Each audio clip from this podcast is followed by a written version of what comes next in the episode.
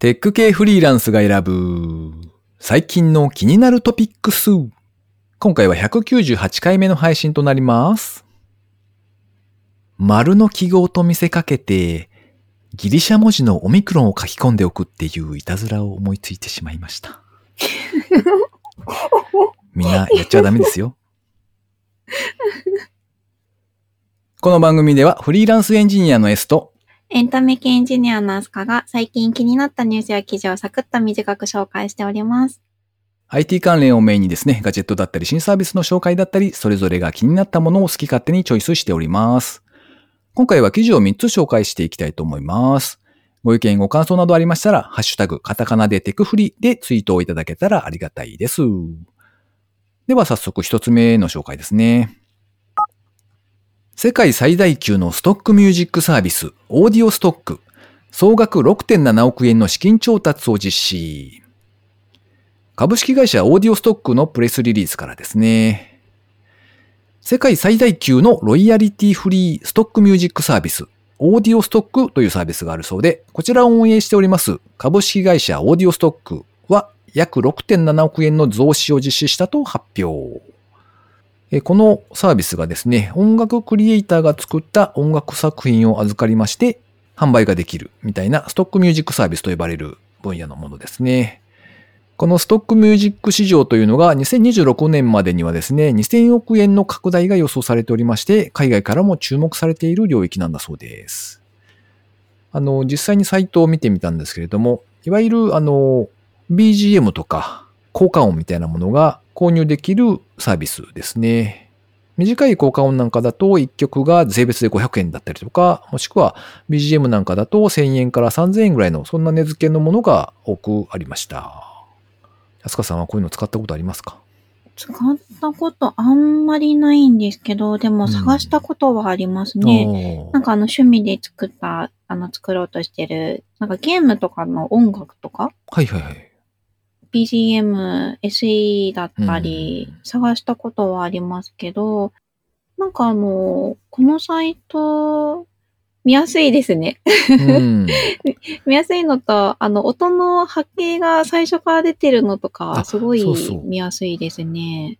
雰囲気わかりますもんね。そうなんですよね。で、しかもあの、まあ、例えば、ピコピコで検索したりとかして、ちょっと試してみてたんですけど、うん。あの、うん波形が見えるし、一画面にこうずらっと該当する、検索に合致するものがずらっと出てきそうでねで、しかもカーソルキー下押していくと、次々とその音が聞けたりとか、UI がすごい良かったんですよね。なので、この欲しい音とか、その自分の頭に描いてる音かどうかっていうのがすぐ分かって、すごい操作がしやすかったのが印象的でしたね。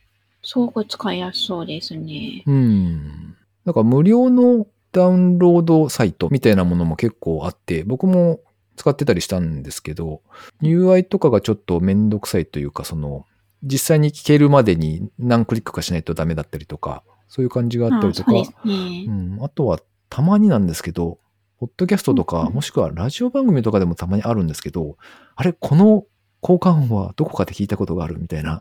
ああ、被ってたりとかが有ね名すぎて、うんあああ、いいやつは、うんそうですよね。みんな選びますもんね。そうそう。そういうのが少なくなりそうかななんてのはちょっと思いましたね。まあなんかこう、たまに使うぐらいだったらあんまり UI とか気にならないかもしれないですけども、うんお仕事であの大量に使われる方とかだとやっぱり UI の使いやすさとか選びやすさみたいなのはかなりね、あのお仕事の効率に関わってくるとそうで思うんで。うん、こういうのも必要なのかなと思いますね。うんでは、二つ目の記事、安香さんお願いします。はい。では私の方からは、Twitter ライブ配信ショッピング機能を発表。まず、ウォルマートと共同イベント、CNET Japan さんの記事からご紹介します。ライブ配信を視聴しながら紹介されている商品を Twitter のショップタブから購入したりとか、イベントに関するツイートを投稿したりできるライブ配信ショッピング機能を発表しました。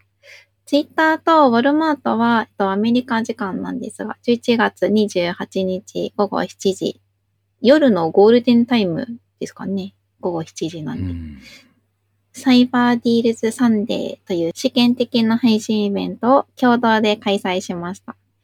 ツイッターの発表によると、このイベントは、電子機器、家庭用品、アパレル、季節的な装飾品を紹介するほか、特別なゲストがサプライズで登場するなど、30分間のバラエティショーになるということです。うんテレビショッピングですね。完全にテレビショッピングっぽいですね。完全にテレビショッピングですね。ちょっとこれリアルタイムではさすがに見れてないんですが、あの、録画というか、あの、今でも見れる、あの、いつでも見れる、あの、ウォルマートさんの、こうんの Cyber Deals Sunday 動画で上がってるんですがうん、それを見たんですけど、あの、普通にこう、日本の、あの、テレビショッピ、ショッピング的なノリだったんで、ああ、世界共通なんだなってちょっと思いました。なるほどね。そして見ているとつい買いたくなってしまうってことですね。ねついポチッと、うんそうですね、ついポチッと押せるような感じで、あの、購入ボタンが出てくるみたいですね。一応、そうですね、その、ライブで配信しながら、今、紹介してるアイテムを、あの、ポチって押すと、詳細が見れて購入できたりする機能とか、あと、あの、アイテム一覧で、まあ、見れたりとか、うんうんあとこれ、あの、ライブ配信なんで、あの、チャットがついてましたね。あの、うん普通にあの、YouTube のチャット機能とかと、まあ、よくあるとは思うんですけど、うんテレビショッピングでライブ配信してる人にチャット送れるんだって、ちょっと、ちょっとだけ新しい感じがしました。うんなるほどね。まあでも、ウォルマートさんというか、このアメリカの、こう、なんでしょう、TV ショーというだけあって、うんあの、こう、日本の、こう、こう、なんでしょう。何ですかあれは。機械的なというか、いかにもテレビショッピングっていう感じの、うんああいう感じよりも、ちょっとエンタメ要素が、うん。こうなんかちょっと豪華な感じがしましたね。派手っぽさがありそうですね。そうですね。うんそう、派手、派手ですかね。うんうんうん。テレビショッピングでなんか買ったことありますか？テレビショッピングで買ったことはうんうん何度かあるはずなんですけど、あえ、とね。あるんですか？電話してとかです電か話して買ったのあったよ、確か。学生の頃に。え、何買ったんですかね？なんかね、あの、当時は、バイクに乗ってて、そのバイクの整備とかをいろいろやってたんですよね。で、うんうん。なんか、あの、磨くとすごい綺麗になるみたいな。サビが取れますみたいな。ああ。ありそうじゃないですか。そう、それ。ピカピカになるやつ。うん。それをね、わざわざ買った記憶があるし、うん、なんか思い出しました。うん、うん。あの何ですか？ビリーズブートキャンプ。え？あれ？確かマジで買ったわネットじゃな。いんですか、はい？電話で？ネットじゃないんですか？だったかネットかな？ネットで多分買ったのかもしれないですけど、まあ、ともあれ、あれがが流行った時に、あの、うんうん、勢いで買っちゃいましたね。懐かしいですね。あ、結構、おー、15年ぐらい前じゃないですか、ビリーズブートキャンプ。言わないで、言わないでいい。結構前な気がする。なんかあの、多分、うちのおばあちゃんとかは、あの、ネットで買うよりも電話で注文する方がハードル低いんですよ。まあ確かに確かに。そうですね。うん。でもなんか逆に、あの、私とか、まあ S さんはだと思うんですけど、うん電話よりネットの方がハードル低くないですか、今はで。すです。ね、自分の自由な時間にできるし、あの、どんな、な周り気にしなくてもいいし、うんうん。この前、あの、すごく久しぶりに、あの、電話でピザ頼んだんですあ、よ。ほうほうほ宅配ピザう。を。はいはいはい。なんか無駄にめちゃめちゃ緊張した。めちゃめちゃ緊張しちゃいました。まあそうだね。わかる気はするな、確かに。うん。なんとなく気まぐれうにん。対人でこういろいろコミュニケーションが発生するので、微妙に緊張とかしますよね。そうですね。しかもなんか何言うのかとか、なんかもう忘れてて、ほう。あ、な、なんか次何聞かれるのかなみたいなドキドキみたいな。ああ、そこうそこ。ん。でしたね。そんなのを思い出したりしました。でも多分相手は AI ですよ、それ。違うと。え、あんなにナチュラルな AI? すごいな。今の技術はすごいな。わかんないですよ。もう確かに、そうですうね。んあんまりにもナチュラルだとわかんないかもしれないですね。あつかさん、ツイッターで何かこのライブ配信で何か売ってますって流れてきたときに、何だったら買っちゃいますか？うーん、何だったら。あ、本とか買っちゃいそうです。ああ、なるほどね。でも本はあんまりないですね。テレビショッピングで本って聞かないですもんね。ああ、なるほど。でも本だとすぐ買っちゃいそうですね。あー電子書籍だったら。物が届くのを待たずに、ああ、そうか。その場で読めちゃうの良でい、。良い流れですね。なるほど、なるほど。という話の流れで、では、最後3つ目の記事ですね。書物と電子書籍のイノベーションの現在。知恵の種、思想者のサイトで掲載されていた記事ですね。えっ、と、こちらの記事はですね、まあ、本とか電子書籍とかに関わる記事がいくつかまとまって紹介されていた記事でした。で、例えばですね、書籍の要約、まとめですね。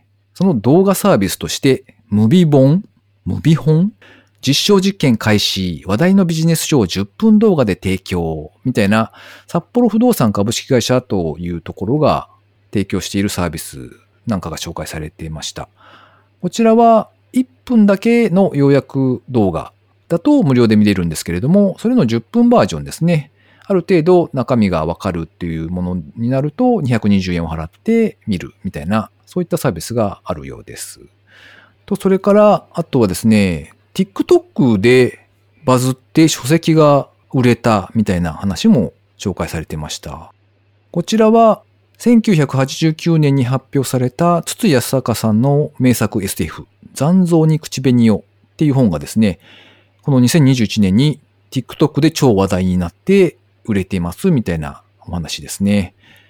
小説の TikTok 売れっていう全く新しい動きを生み出したのが動画クリエイターのケンゴアット小説紹介さんという方だそうで、まあ、その方のお話なんかが紹介されています。というわけで、えー先ほどのツイッターと絡めて、ああ、そうか。動画で本を紹介するというのは、なかなか実はいいものなんだなというのを。ていうかまさにあるんですね。うん 動画で紹介してバズるみたいなのが。そうそう、知らなかったんですよね。まあでも確かにそうですよね。あの、うんやっぱり人がおすすめしてくれる本って読みたくなるので、うん、確かにね。うん。実際に TikTok の動画を見てみたんですけど、何しろ、まあ、時間短いんで、こう、パッパッパっていう感じで、まあ、例えば、うん、うん。人間関係に悩んだ時には、こちらがおすすめみたいな感じで、えっと、すごい短い紹介なんですけど、5冊ぐらい紹介されていたりとか、まあ、そんな感じで、短い時間で動画で紹介しているみたいな感じでしたね。うん、うん。ちなみにこの知恵の種というサイトのこの記事ですけど、あの、メールマガジンみたいな形でたまにこう送ってくれるんですよね。で、それを登録してるんで、今回読んでたんですけれども、なかなか面白いので、割とおすすめですね。もし興味がある方がいらっしゃれば、サイトの方から登録してみてください。ということで、今回紹介する記事は以上となります。続いて番組にいただいたコメント紹介のコーナーですね。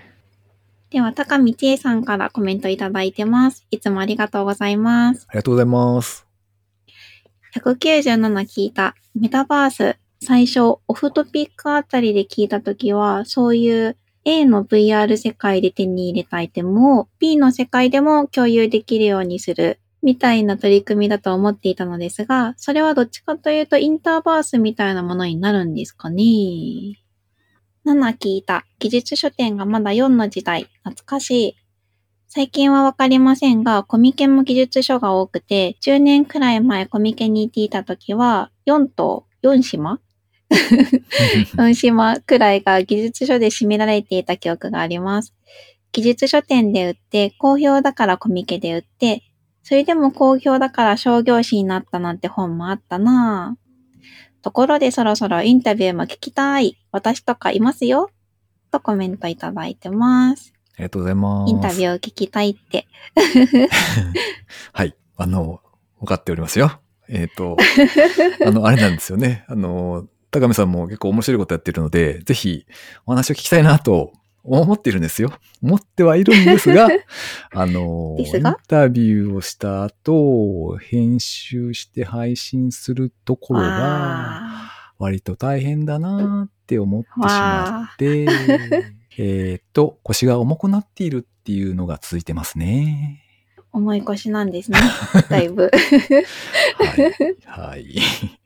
まあそんなわけでですね、あの、いつになるかわかりませんが、そのうちお願いしたいと思っておりますので、あの、高見さん、期待せずにお待ちいただけたらと思っております。はい。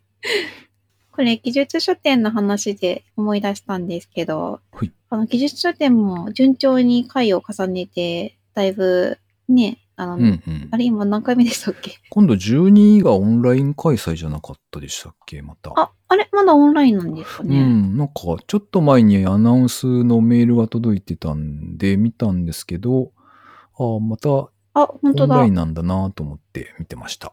もう次回の技術書店は12で、1月22日からうんうん1月30日まで、来年ですね。オンラインなんですね。うん。うん。あ、そうだそうだ。あの、技術書店も、あの、順調なんですが、あれに一回行ってみたいんですよね。面白同人誌バザールっていう、なんじゃそりゃ。これはどういうものなんですか？えっと、実は一回も行ったことがないんですが、あの、すごく気になっていて、えっと、同人誌なんですけど、何でもいいですよね、ジャンルが。うん。普通というか一般的に同人誌っていうとやっぱり二次創作？あのアニメとか漫画とかの二次創作が同人誌多いと思うんですけど、本当これはそういうのももちろんあってもいいのかもしれないんですが、そういうのではなくて本当に趣味の冊子みたいな。ものをあの集めたもの。な内容です。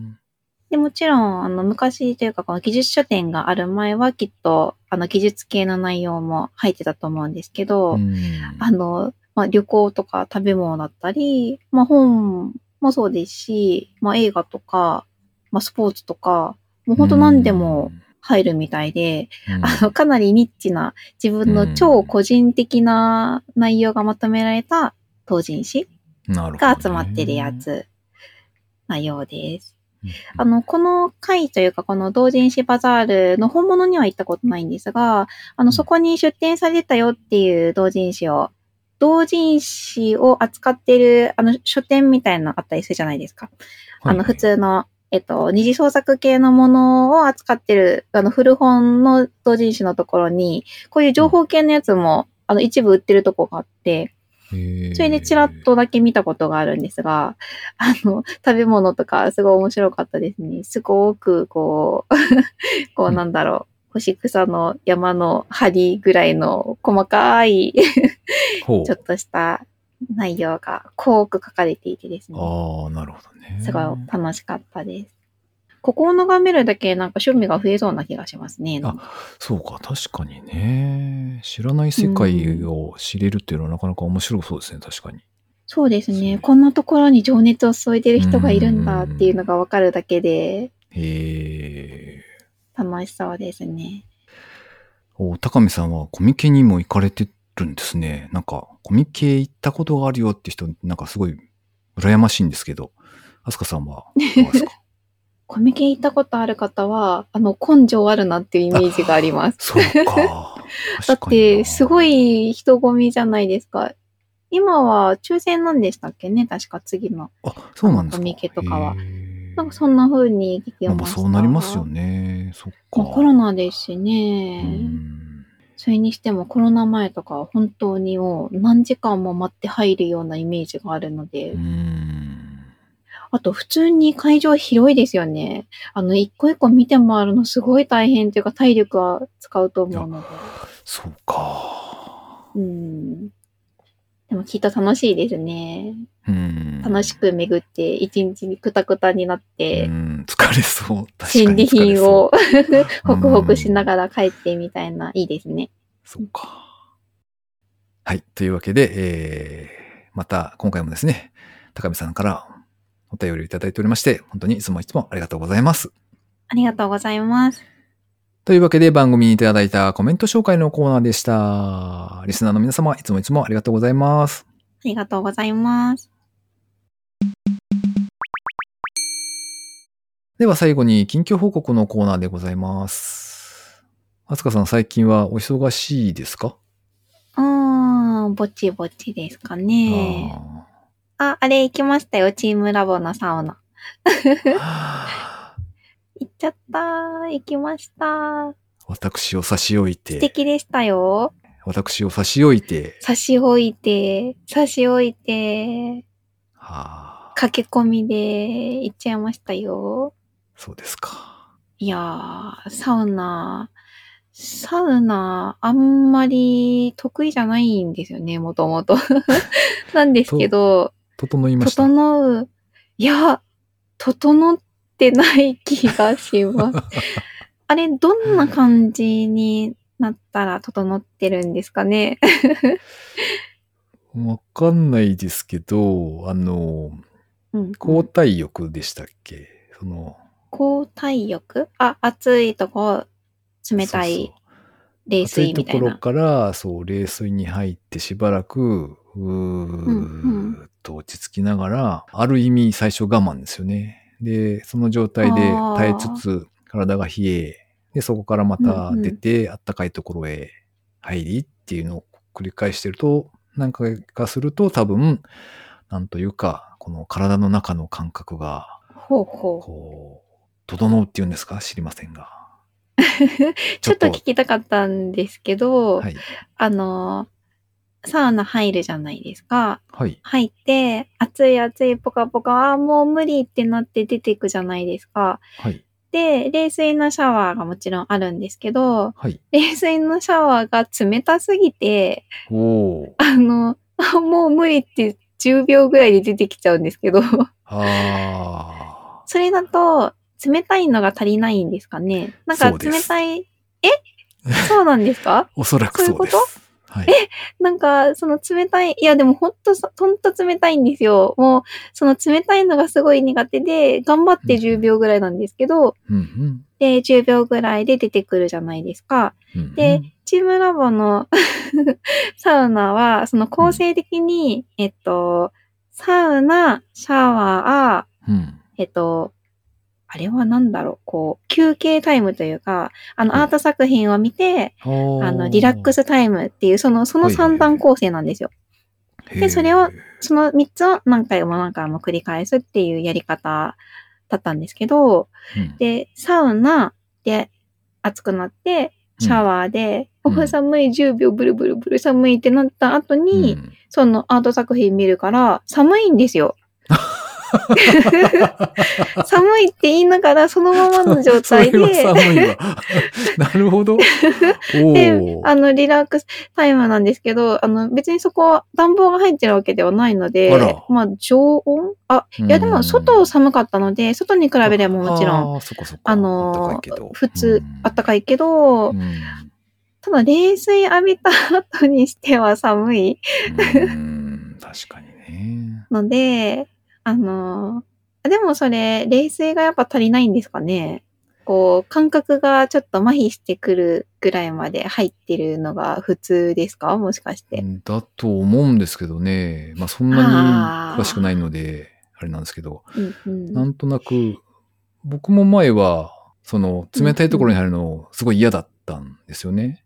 うん。だけど、まあ、我慢して入ってみるかと思って入っていたら、なんか、その、不思議な感覚になった気がするので、まあ。そこはちょっと、なんというか、しばらく耐えてみるっていうのがほど。必要なのではないかなと、素人ながらに思います。頑張ったんですけどね。うなん、かあの、水風呂だったら、うん一回ちょポンって入ってしまえば、その入った瞬間が一番冷たいじゃないですか。はいはいはい、そうですね。多分。なんですけど、シャワーで流れてるんで、常に冷たいみたいな 状態になりまして、あの、初心者にはだいぶハードルが高かったです、ね。なるほどね。うんそうか。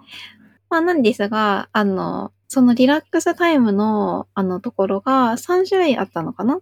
ほいほい ?3 種類の、あの、アート作品が、あの、すごい良かったですね。へえっと、一個、その三つのうちの一個の中に、えっと、真っ暗なところに、光るうん球体みたいなのが、ぷかぷかぷかぷか浮かんでるだけの部屋があるんですけど、うん。そこがすごい良かったです。うんなんだろう、焚き火を見つめるに近い感覚があるんですけど、へーもう、なんか、なんだろう、強制的にぼーっとしちゃいます。ただそれを見つめて、ぼーっとするのが良かったですね。へーもう他何も気にならないというか。そっか。なんか話を聞いていて、すごい悔しくなってきたんですけどね、今。え、なんでですか？どこがいいですなぁとどこが？いいなぁと思って。そうですね。あの、は全体的にとっても良かったですよ。あの、サウナの入る、はい。すいません。あの、サウナ入るところの通路とかの上にも、あの、ランタンのアートがあったりとかもしたので、うん、私にとって一番ハードルが高かったのは、あの、お水のシャワーだけですね。それ以外すごく良かったんで。あの、多分なんですけど、その会期自体が3月ぐらいからやってたんじゃなかああ、ったそうですね。そう、だからね。時期が悪かったっていうことだと思うんですけど。なるほど。夏に行けば、うん、そうそうう、んじゃないですかね、きっとね。そうですね。しまったですね。イェーイ、イェーイ。駆け込んじゃったから。まあまあでも行けてよかったですね。行けてよかったです。あの、玉、玉を見れただけですごく良かったですね。玉を見れた。うん玉？語弊があると思いますが。これ、あの、すごい、あの、ほん、ほんと良かったですね。一番整ったのはあの部屋ですね、多分。ちょっと意味違うのかな。なるほど。まあでもよかったですね。うんそういうよか体験がったで。す。そうなんです。へ抜け駆けーはい。しちゃった。はい。エさんは最近どうですか？えーと、最近は、なんかあんまり大したことはしてないんですよね。ほうほそして、ああ、あれですね、あの、仕事の方で、なんといううんか、ちょっと状況が変わったというのか、まあまあ、あの、うん、おそらく Go のチーム、Go ラングですね、Go 言語の方のチーう。ムに。なるのかな、うんという感じですね。わー、わー。素敵。嬉しいけど何もわからんっていう。こんなのでいいのかっていう感じですうか。ん。触ったことないので、未だに憧れ中ですね。うんお仕事で使ってる方もいっぱいいると思いますけども。うんなんかあの、PHP 使う人ってペチパーって言うじゃないですか。そうですね。なんか若干嫌な響きが、嫌な響きがあるのは気のせいかしらちょっとそういう感じのを持つ人も多い気がするんですけど、うん個人的には、うんうんあの、ペチパーっていうその響きがすごい可愛くて好きなんですよ。おー、そうなんですなので、ね。うん。で、ペチパーって言うんですけど、Go を使う人は何て言うんですか？え？こう、こう、こう、こうに ER つけるとなんて読むんですかうね。ーん読めない。読めない。ゴディストなんて言うんだろ 違うな。う。なんか、ごつくなりましたね。えー、なんて言これ怒うんだろう。られるよ。怒られるよ。Go でやってる人怒られますねえな、Go を使う人とググる。多分、あれなんですよ。僕思った。気づいた。何ですか？ゴレンジャこれ、怒られますよ。ーですね。すいませんでした。え、でも別に Go 以外の人って名前ないですよね。え、Ruby、あ、Ruby は Ruby イーストですか？あ、うんイーストつける ?Go イースト？そう、だからゴリストって言っ なんで R が入ってきたんですか？た。いや、わかんない。あ、ゴーラングの L トを思いつったのかな？あ、こう、うーん。なるほど。なるほど。でも C シャープの人とか、言わないですよね。C シャーパー。シーパっていうの。え、じゃあ C プラプラはなんて言うんですか？ー。いや、ほんが、ほんが。?C プラは？C プララーじゃないですか。C プラ 適当ですね。あちょっと、はいだいぶ可愛いですね。プララーは可愛いですね。そうか。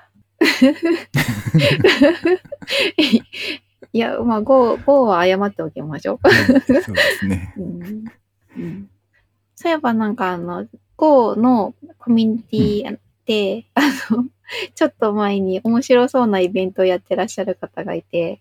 あの、 Go のキャラクターいるじゃないですか。ゴーファーくん。ああ、ゴーファーくん。はい。ゴーファーくんの帽子を編み物で編む会をやってる方がいて、帽子を編み物おーと思い。ました。素敵と思って。え、それはゴーファーくん用に作るってことですかあごめんなさい。えっと、ゴーファーの形の帽子を編み物で編む、あの、ゴーファーくんの顔です、顔。目指し棒になるってことい。え。あの、被る感じですね。あのゴーファー強盗くんの顔を被る。いや、強盗しないです。強盗しないです。あすごいんですよ。なんか、編み図とか、あの、キャラクター編み物帽子みたいな感じ。ー ニット帽、あ、あとキャラクターニット帽ですね。コーファーくんのニット帽を作る会をされてたんですけど、あの、よくよく説明文を読んだら、ちゃんと編み図はオリジナルで起こしているらしくて、へえ。冬ですから編み物いいなぁと。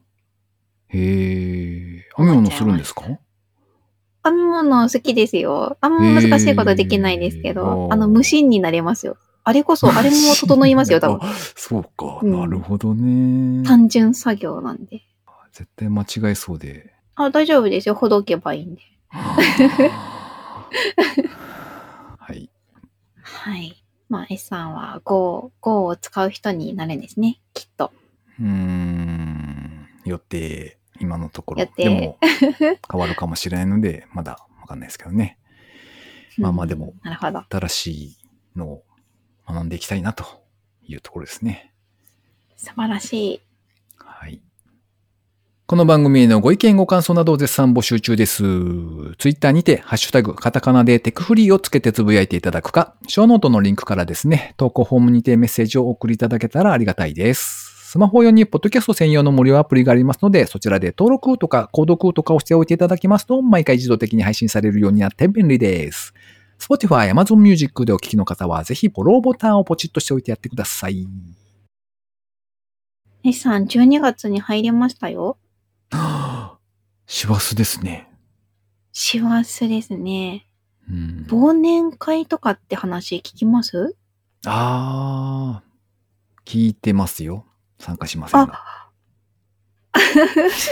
あ、あるんですね。それはお仕事とか。そうそう、あの、お仕事先のところで、リアルで開催予定ですね、今のとこ。あの、世間あ、の情勢がリアルなん、ですね。うんうんちょっと怪しい感じになってきているので、どうなるかがわかりませんが、でも、今のところは、はい、開催予定ですよ。おー。そんなシーズンですね、もそうですね。う。お正月ですしね。え？うん、え？今飛ばなかった話。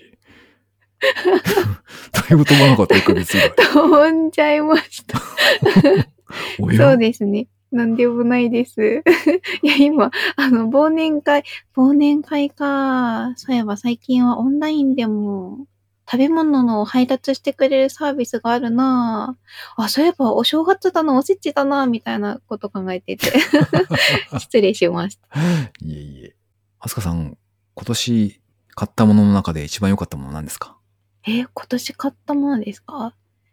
一番良かったもの？うーん。おーあ、じゃあ CPU ファンですかね。おい 良かったというか助かったもの。うん。ん S さんは何かあるんですか？今年一番良かったもの。ん今年一番良かったものああ、そういう意味で言うと、オキュラスクエストああ2、ですね。今何やってますか？クエスト。え、放置。え？あの、バイオハザード 4。バイオハザードやりましょう？全然進んでないですよ。はい。バイオやりましょそうですね。はい。あすかさん、今年一番ハッピーだなと思ったことって何でした？う。今年一番、うーんあこの前、お友達と3人でアフタヌーンティーに行きましたよ。ホテルの。ほう。アフタヌーンティー良かったですね。へえ。すごい贅沢な感じでしたよ。おーよかったですね。テスさんの今年一番は何ですか？アスカさんがこの番組で喋ってくれるようになったことかな。ちょっとかっこつけて言いましたね、今。お後がよろしいようで。ということで、今週も最後までお聞きいただきありがとうございました。ありがとうございました。